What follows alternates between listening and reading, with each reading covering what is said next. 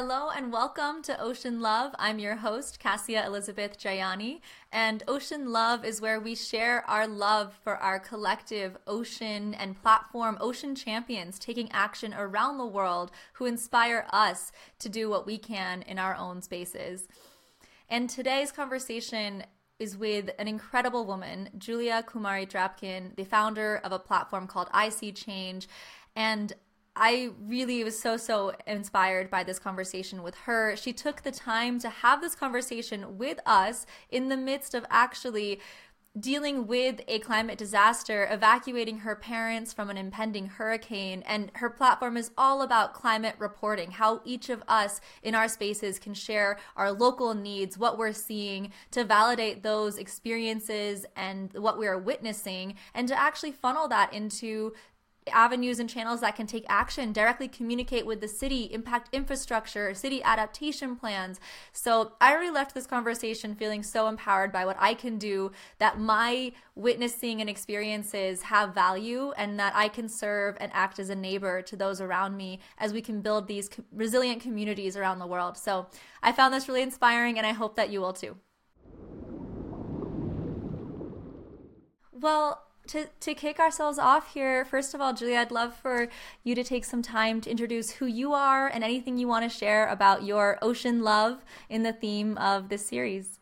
Sure. So I'm Julia Kumari Drapkin. I'm the CEO and founder of I See Change. So I See Change is an engagement and data platform to help cities combat climate change. And I am certainly a big fan of ocean love in the sense that I certainly appreciate and love the ocean. I grew up on a barrier island on the coast of Florida. And so I woke up every day and smelled the ocean. It's a smell I miss. It's a sight I miss. Mm-hmm. And, oceans are critical when it comes to the climate crisis, in terms of, being impacted by the climate crisis, but also in terms of solving for the climate crisis. So it's a great pleasure to be with you. Yeah, thank you for being here. And actually, on that note, my next question is if there's any moment you want to share from earlier in your life, from childhood, that you first witnessed or experienced climate change that may have set you on this path. Sure. Well, I grew up sailing in the Gulf Coast. And so early on, I was trained to pay attention to signals, whether it's winds or currents or what fishes were, hanging out, red tides. Those were all part of normal daily kind of life growing up on the coast.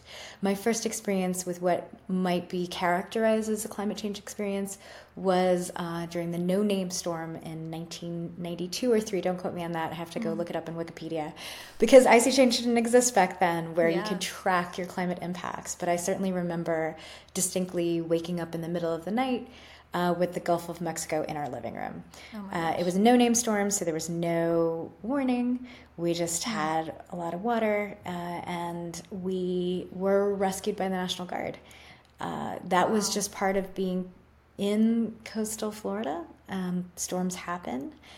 The nature, frequency, and intensity, of course, of those storms is increasing at a steady beat. And I didn't really focus on climate change specifically until much later in life, when I was a journalist covering the Asian tsunami and then Hurricane Katrina, in which a lot of the same problems are manifest in those extreme events, but they're also happening on the regular every day, which is that, our climate impacts are happening at an incredible rate. And our top-down, well-intentioned solutions from whether it's our local government, our states, our countries, are not keeping pace with local needs. And that's largely because of a structural disconnect. I, on the ground, I'm going to see something faster and know what I need much faster than the response is able to keep pace with. So part of I See Change's genesis was when I was a journalist, seeing this disconnect of, again, these top-down ideas being very well-intentioned but missing local needs. And so creating more alignment, a bottom-up, top-down conversation, was very much the genesis of I See Change. Yeah, thank you so much for sharing that, and also sharing why I See Change is really your gift to offer with that background and experience, and focusing on the reporting aspect, also the gaps that exist. Well, with that, could you just share a bit more about the platform and how it functions? And I know we've been alluding to it, but yeah, anything that you'd want to share about how it works and maybe anything you're excited about that's happening right now. Absolutely. Well, again, it's not my gift as much as it is collective wisdom. We've just created a mechanism for collective wisdom and specifically technical data to be collected and then used by cities and engineers and utilities. These are the entities that are responsible for our public spaces and our public infrastructure and who actually can do things about the issues that are being flagged by residents every day. Yeah. So again, we are leveraging resident-generated stories and photos and data. You can think of I See Change like a super-powered Instagram for climate, except instead of monetizing your time on our on platform to sell you ads, we are syncing your stories and your photos and your data to up to 50 and even more data points around your location, aggregating it with other people who are reporting near you, and packaging the data for cities and utilities and counties and engineering firms to use. So where I See Change is the flood reporting tool for the city of Miami. Yeah, amazing. And we have been used in flood infrastructure projects around the country, on climate adaptation planning projects and planning efforts. We are, to date, have generated over $25 million in stormwater infrastructure investments in low-income neighborhoods, largely because the modeling is misrepresenting risk. It's not the model's fault. A model, whether it's a heat model or a flood model or a carbon model or an energy model, pollution model, is, you know, doing its best to give you a general idea of where problems are and what to expect, but they, by design, can't be as accurate on a block-by-block intersectional level. There's too many multivariate ways for that model to be wrong. And it is often, more often than not. So being able to create this data that is, again, meeting our best guesses with real experiences and being able to provide much better infrastructure designs, much faster infrastructure response. So we're being used to flag storm drains. We're being used for flooding events. We're being used for tracking extreme heat. We're being used to track heat inside people's homes. Here in New Orleans, we're putting I See Change in with sensors that are tracking indoor urban heat waves. We are, we're doing sensors and working with transit riders and bus riders in Miami-Dade County. We are doing flooding, heat, and pollution for 34 municipalities in Miami-Dade County. And we're starting in California. Now, I See Change is being used all around the globe by people who just want to track their everyday experiences with climate change. And that is amazing. And it gives me so much joy to see those folks. And it is incredible. Their own climate encyclopedias. You can see the history of a location based on these individuals, and we love them very much. We want that data to be used. Yeah. So the way we do that is we actually sell the software to cities and local governments to deploy at scale for their community. And when you get that aggregated data all together, that's when we start to see millions of dollars of infrastructure change. We see plans change, we see investments being made, we're being used in emergency response, and we're able to provide a new channel for cities to talk to their residents. So right now, we only have two major ways that we talk to our cities, and they're terrible. One is 311, which is you call that number for service request, and that's in the United States. Right. The other is 911, which you call for emergency rescue. And everything in the middle is uncovered. Like that includes things about, for the ocean lovers, so to speak, things that are washing up on the beaches, you know, that you've never seen before, that might be indicative of a marine heat wave or a local pollution event, marine algae, you know, algae blooms that are suddenly, you know, coming onshore. Being able to track the location, the intensity, I See Change is tracking location based on latitude and longitude, not addresses. So if you're a boater and you're out there, or a paddleboarder or a surfer, you can use I See Change. Oh, great. And we are open-armed collaborators, so we'd love to see different communities using I See Change, and being able to collect their data in a singular place, sync it to other forms of data, and then package that in ways that can help communities make their case. It floods more here than you think it does. Here's the evidence. Right. We need rain gardens over here because these vacant lots are causing blight and rodents and crime. And that rain garden will then prevent pollutants from going into the local waterways and therefore the ocean. We want, better protection, and we're seeing much more erosion on this side of this beach. And again, that micro data can be deployed at scale, collected at scale. It can be real time, and we are most useful in areas that have multiple jurisdiction. So, example, watersheds. A watershed is governed by multiple authorities. They're not sharing the same data. Their planning is really challenged by this fact that they have multiple jurisdictions managing the same area, so they all need to be aligned on what the focus is. And we're seeing that increasingly as we get into what we call the mega projects here in the United States, wherein the Army Corps of Engineers is going to be building huge flood stormwater infrastructure projects on our coasts. And there are going to be impacts from that, good and bad. And we need to have conversations that are really and truly engaging the public, keeping track of the public's data as it relates to those projects, and being mindful that those timelines are decades long. Yeah. So, you can have a kid using I See Change right now who's a surfer who loves the ocean. And 10 years later, that data might be really, really important for a major infrastructure project that's going to change the coastline or currents or the way we deploy nature-based solutions. So every bit of data matters, and it matters just the way that you want to plant a tree. The best time to plant a tree was 10 years ago. Right. The best time to be using I See Change was 10 years ago. So as many I See Changers using I See Change now helps create that critical data and evidence that we might need in the years to come, if not right now. Yeah. Absolutely. Wow. Well, thank you for such a comprehensive overview of the platform and everything that that it can offer. And I think I'm so happy that you focused on the implications for infrastructure.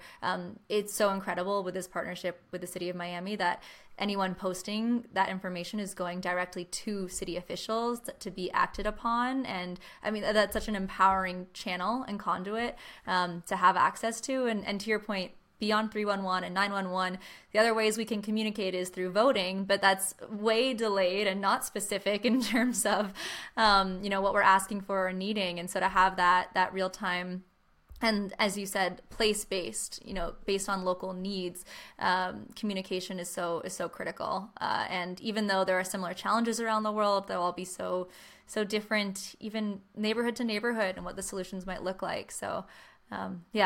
That's really incredible. And I'm glad to hear it's global, so everyone can start sharing and thinking before, even though it's not yet connected into all of the cities.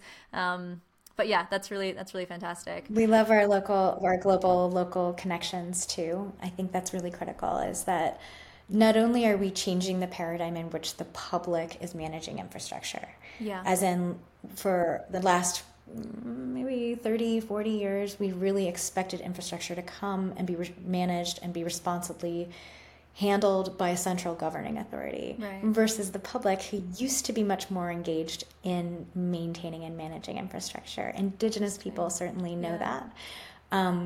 Early settlers of the United States were directly managing, designing, and monitoring and maintaining infrastructure, paying for it publicly, literally crowdsourcing some infrastructure projects.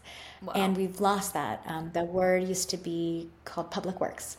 And the word public works was what we used to call infrastructure until about the 70s, when Spiro Agnew was being investigated for pork barrel projects in Maryland. So the idea of public works became kind of a bastardized term, frankly. It was equivalent of corruption. I see. And so they started using the word infrastructure, and you can see that in the Google kind of analysis of when the word infrastructure started to be popular.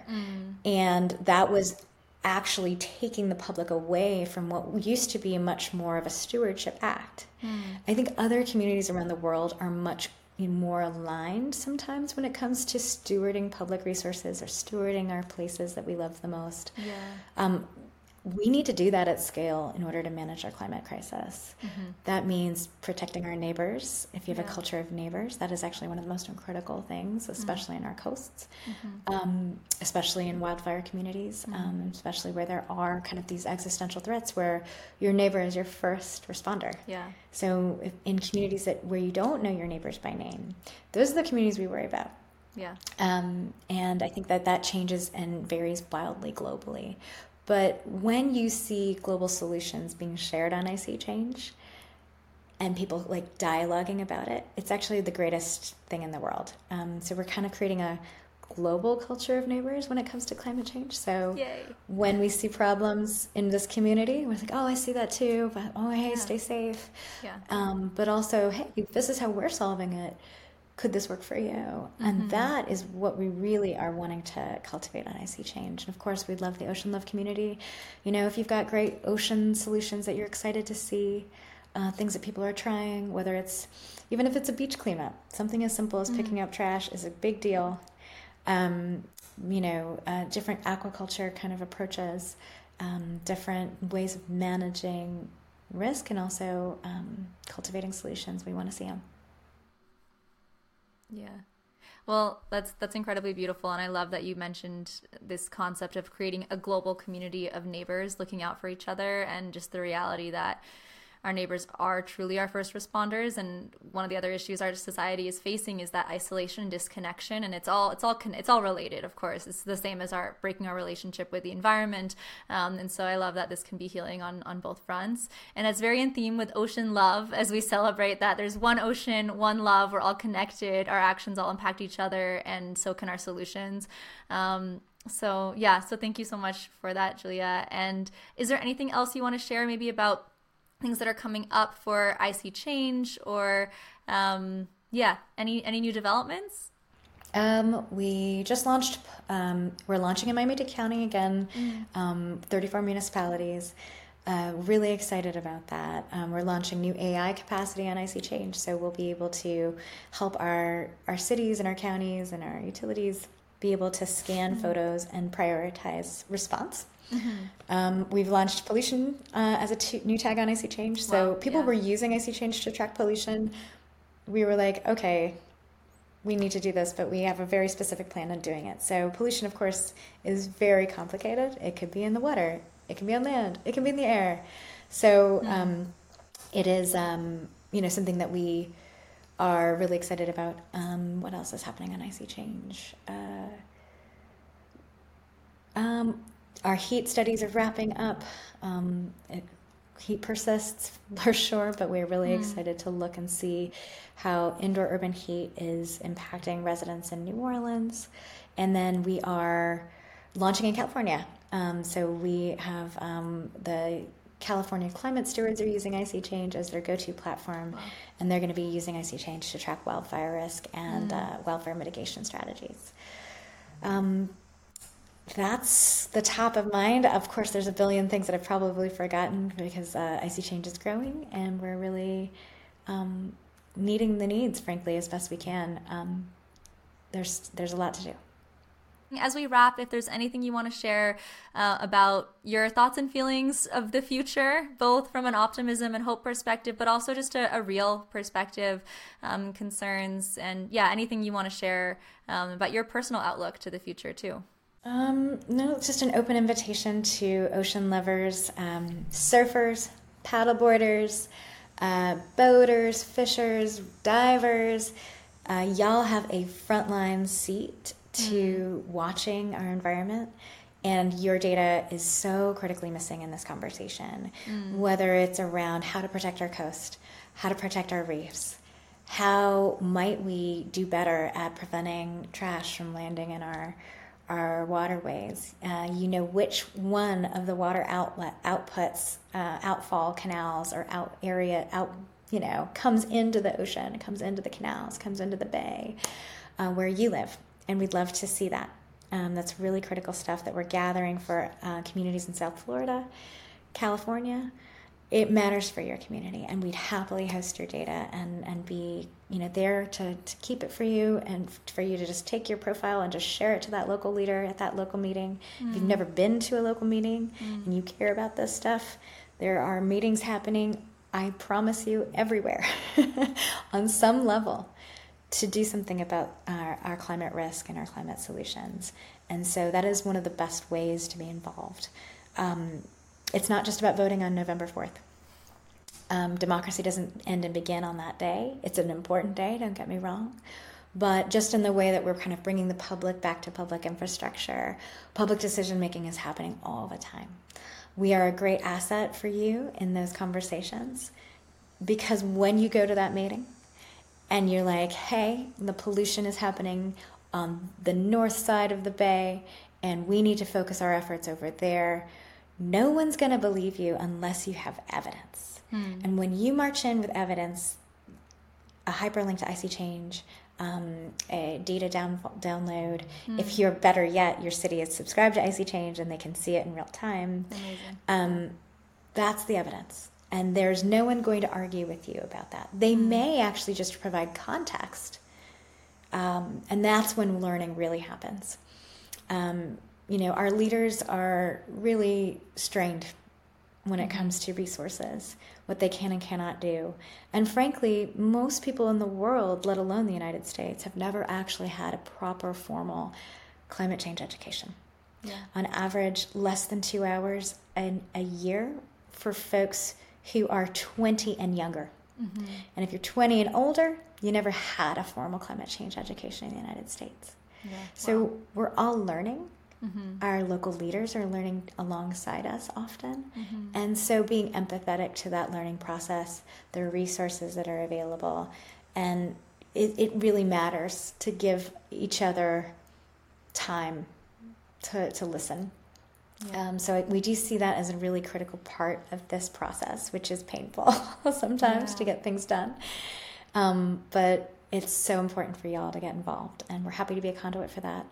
I do this in my own community with my kid. I bring him to public meetings, and that is a way that he is learning how to be a good 21st century citizen and not to fear what's coming at them.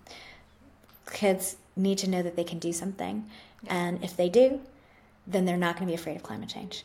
Thank you so much, Julia, and thank you for everything you've shared. Absolutely. Thank you so much. Thank you, ocean lovers, for tuning in. And a huge shout out to our supporters and sponsors. Deep gratitude to CRDC, the Center for Regenerative Design and Collaboration, and their innovative approach to taking truly intersectional action, addressing both social and environmental challenges. They are tackling plastic and waste issues while also offering solutions for affordable housing and re-envisioning the built environment. The work that they're doing is truly based within a local context and taking place-based action. Check them out at crdc.global. Another gratitude to Anthropogenic, an amazing platform that's offering real-time monitoring and verification of climate financing. Did you know that some climate financing is actually going to support projects that create more carbon emissions? Anthropogenic is cutting through that to make sure that it's honest and effective and trustworthy, and you can learn more at anthropogenic.com. And finally, gratitude to our NGO sponsor, Yes. They support outstanding leaders around the world through powerful networking, skills sharing, and community building events. You can find out more at yesworld.org.